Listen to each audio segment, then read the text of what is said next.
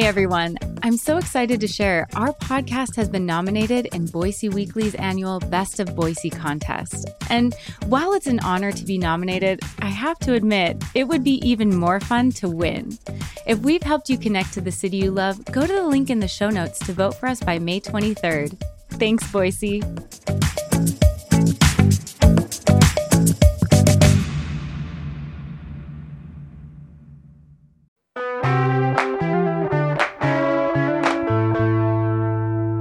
Today on CityCast Boise, Boise's vibe could change big time if the city's new zoning code goes through. Some say it will bring more affordable housing and neighborhood cafes, but others are worried that Boise won't be recognizable anymore. Idaho Statesman reporter Ian Max Stevenson is breaking down the once in a generation changes that could be coming.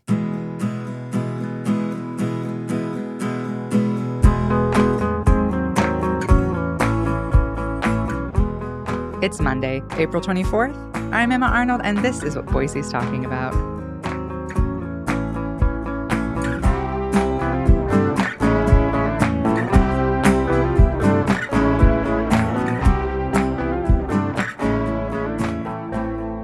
Hi, Ian. Welcome to CityCast Boise.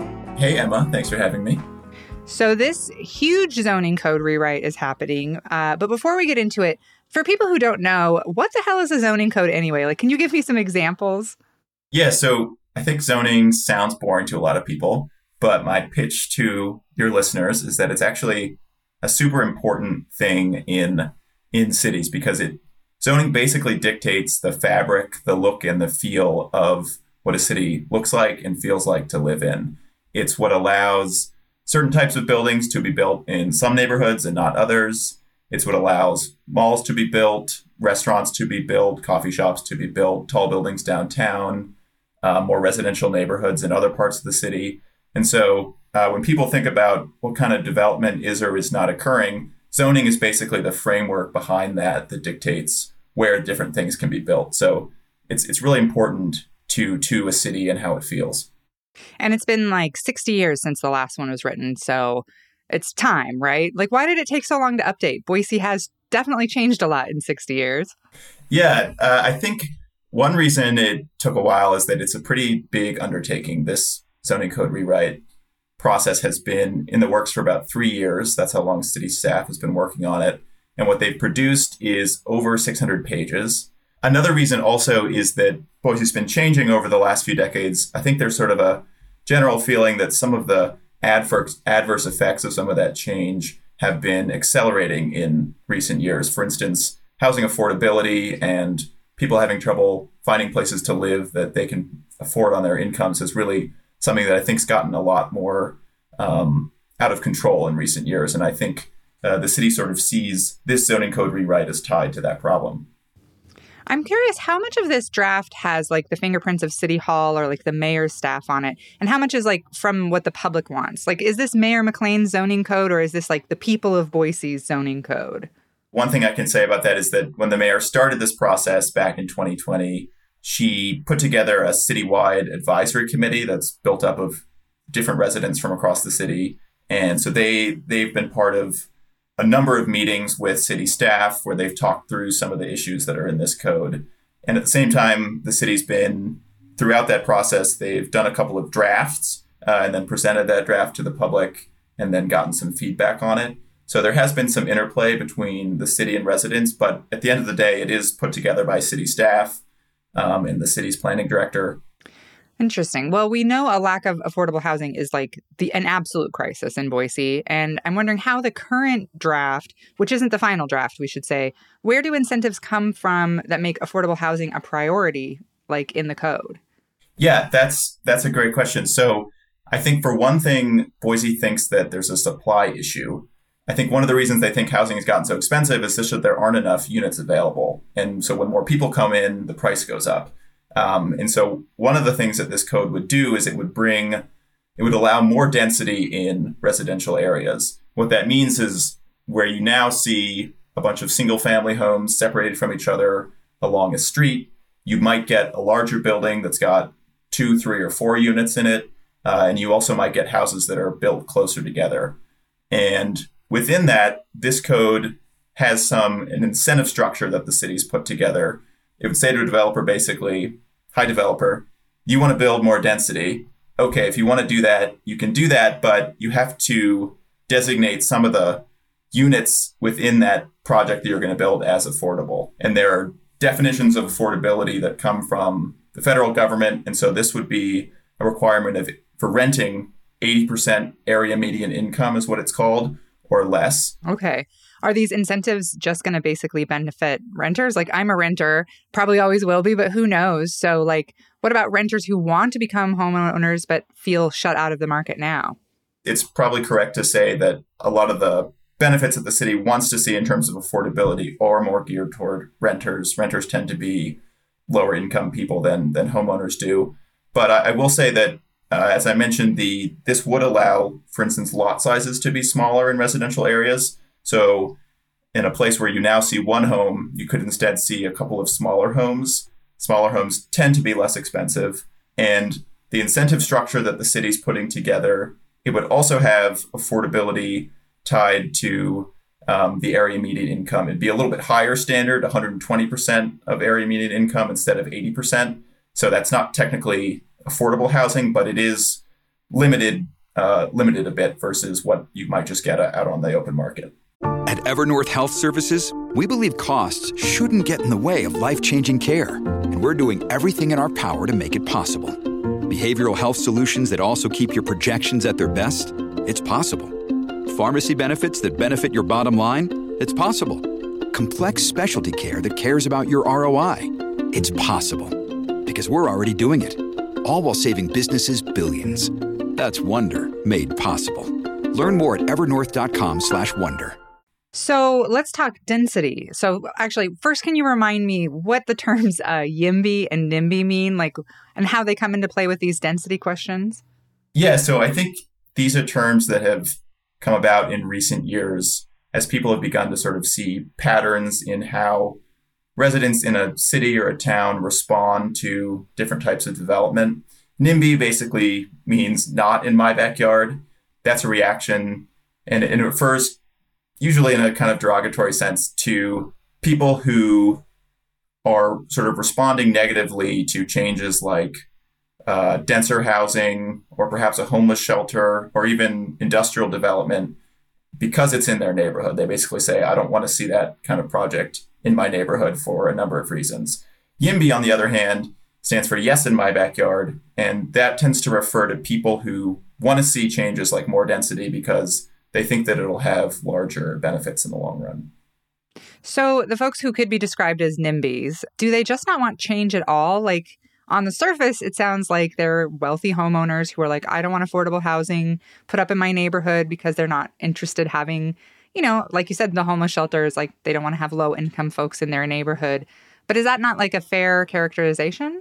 I think it's I think it's complicated. I think there are people who might oppose this for this change these changes for some of those reasons. Um, I think that people often also like the quote unquote feel of their neighborhood. Uh, and that can be tied to a number of things. Maybe it's that there are small houses. Maybe it's that there are um, how the street looks. Um, and so I think a lot of people fear when when you talk about upzoning, which generally refers to when zoning code laws are changed to allow more density. People worry that that's just going to kind of change how their neighborhood feels to them. Um, and I think there's also some people who um, are a little concerned about this zoning code rewrite because they worry that it might do things like result in older housing that tends to be more affordable getting torn down and having newer housing built in uh, or put in instead of that. And so I think there are sort of a number of concerns that people have related to liking things how they are, liking aspects of things how they look, and not wanting them to change. Do you think that generational differences are kind of playing out in this draft. Um, like, is Boise trying to be more friendly to millennials and Gen Z with this code? Because it's really hard to be a young person out there because of housing. I've kind of just like dealing with the idea that my kids are going to live with me indefinitely. Because how would they ever move out? You know, how are they going to afford anything? It's definitely the case that a lot of younger people, I know a lot of younger people in Boise who have trouble finding and affording housing. Um, and young people tend to make less money than people as they get older. And I think also young people in some ways might be more open to change um, because if you think about the history of, of zoning, basically since the middle of last century when the US highway system was built out, sort of the suburban car centric development is something that is something that we've seen across a lot of cities like Boise and elsewhere. And so I think that's what a lot of um, older generations that's what grew, that's what they grew up with. That's what they're sort of used to seeing, and that's how they are used to experiencing a city. If you have to drive everywhere, for instance, to get from your house to work or your house to amenities that you need, that that re- results in more greenhouse gas emissions and things like that. I think that that's maybe something that young people are uh, starting to be more attuned to as well. Something I loved in your article in the Idaho Statesman uh, that I thought was really interesting is this thing about neighborhood cafes. In other cities, every neighborhood has like a coffee shop and restaurants and bars that kind of like define that neighborhood. And it encourages people to like walk and bike from their and form their own little like mini communities within their neighborhoods. And Boise is super behind on this. And I was surprised in your article to see that people are against that idea. Some people, I should say, some people. Those used to be really common. If um, actually, in if you go to, I think it's Elm Grove Park in Boise's North End, there's a little plaque that has a map of places where there used to be neighborhood markets all over. Most of those have gone away, gone away, and a large part of that is because uh, they're not allowed. Uh, in most residential neighborhoods, you can build houses and you can't build um, commercial. What the new zoning code would do is it would allow some of those neighborhood cafes to be built in residential neighborhoods. And they would have to have limited hours and they would still have to be pretty small. If you're familiar with like the Roosevelt Market in the East End, I think that's some, something that the city was looking at as sort of a model. And they could, yeah, they could serve things like coffee, they could have deli counters, uh, and things like that. I think the concerns uh, from from neighbors are probably related to things like noise, uh, things like busyness, traffic on streets, and so I think the city has tried to respond to that a little bit by requiring that they have limited hours. Mm. Do you think that like it, will that make the neighborhoods more lively? Like I think I think that sounds wonderful. I mean, I live in West Boise. There's not really anything like you got your Costco and your Walmart, but we don't have like neighborhood uh, amenities like that. And I think that sounds like it would make things really, really more fun in a lot of spots that are sort of just barren right now. The way that cities have been laid out and the way that Boise's been laid out over the past few decades is basically you have neighborhoods and then you have somewhere else commercial areas and then you have somewhere else like a downtown core. And they're all separated. And so maybe when you're saying barren, there's kind of not, if, if you want to buy something like coffee or you want to get a quick bite to eat or something at the market, you have to leave your neighborhood usually. The idea here is to have more mixed use development so that you have a mix of housing and amenities so that they're kind of all together and people can walk to them or they can bike to them and they don't have to drive. Well, I feel like we should mention it's an election year. So, how do politics play into the rewrite of this code? Yes. Yeah, so, uh, this code has been, the code rewrite has been spearheaded by Mayor McLean and her administration and she's up for reelection in November. And there are also all the city council members who are going to be up for reelection. And some people who are not happy about this rewrite have been asking for the vote on the code at the city council to be delayed until after the election. Even though the public elects city council members every four years, they kind of want that to happen again uh, before people vote on this. And another sort of complicating factor there is that as of now, of the six city council members, Two of them are appointed by the mayor for, for various reasons. And so those two were not elected. And so I think that's sort of another reason that some people want the council to wait until later in the year. Mm, interesting. Yeah. Well, so what's next? Like, how many steps before this thing becomes a reality? Hearings before Boise's Planning and Zoning Commission are scheduled for this month. Members of the public can come and testify uh, talk about what they're worried about or what they might like about in the code.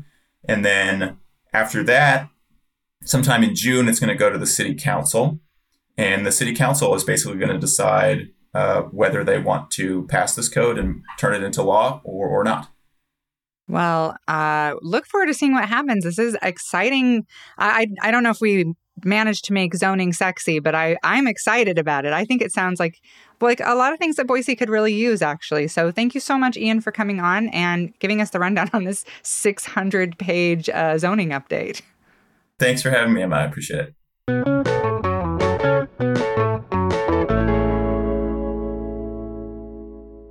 One more thing before we sign off. Ian has another story in the Idaho Statesman that caught my eye. This one about all those electric scooters around Boise. You know how right now there's three companies, Spin, Lime, and Bird? Well, not much longer. The city council decided that Lime will be the city's exclusive e scooter and e bike vendor. The company went out partly because they'll charge slightly less per minute to use their rides.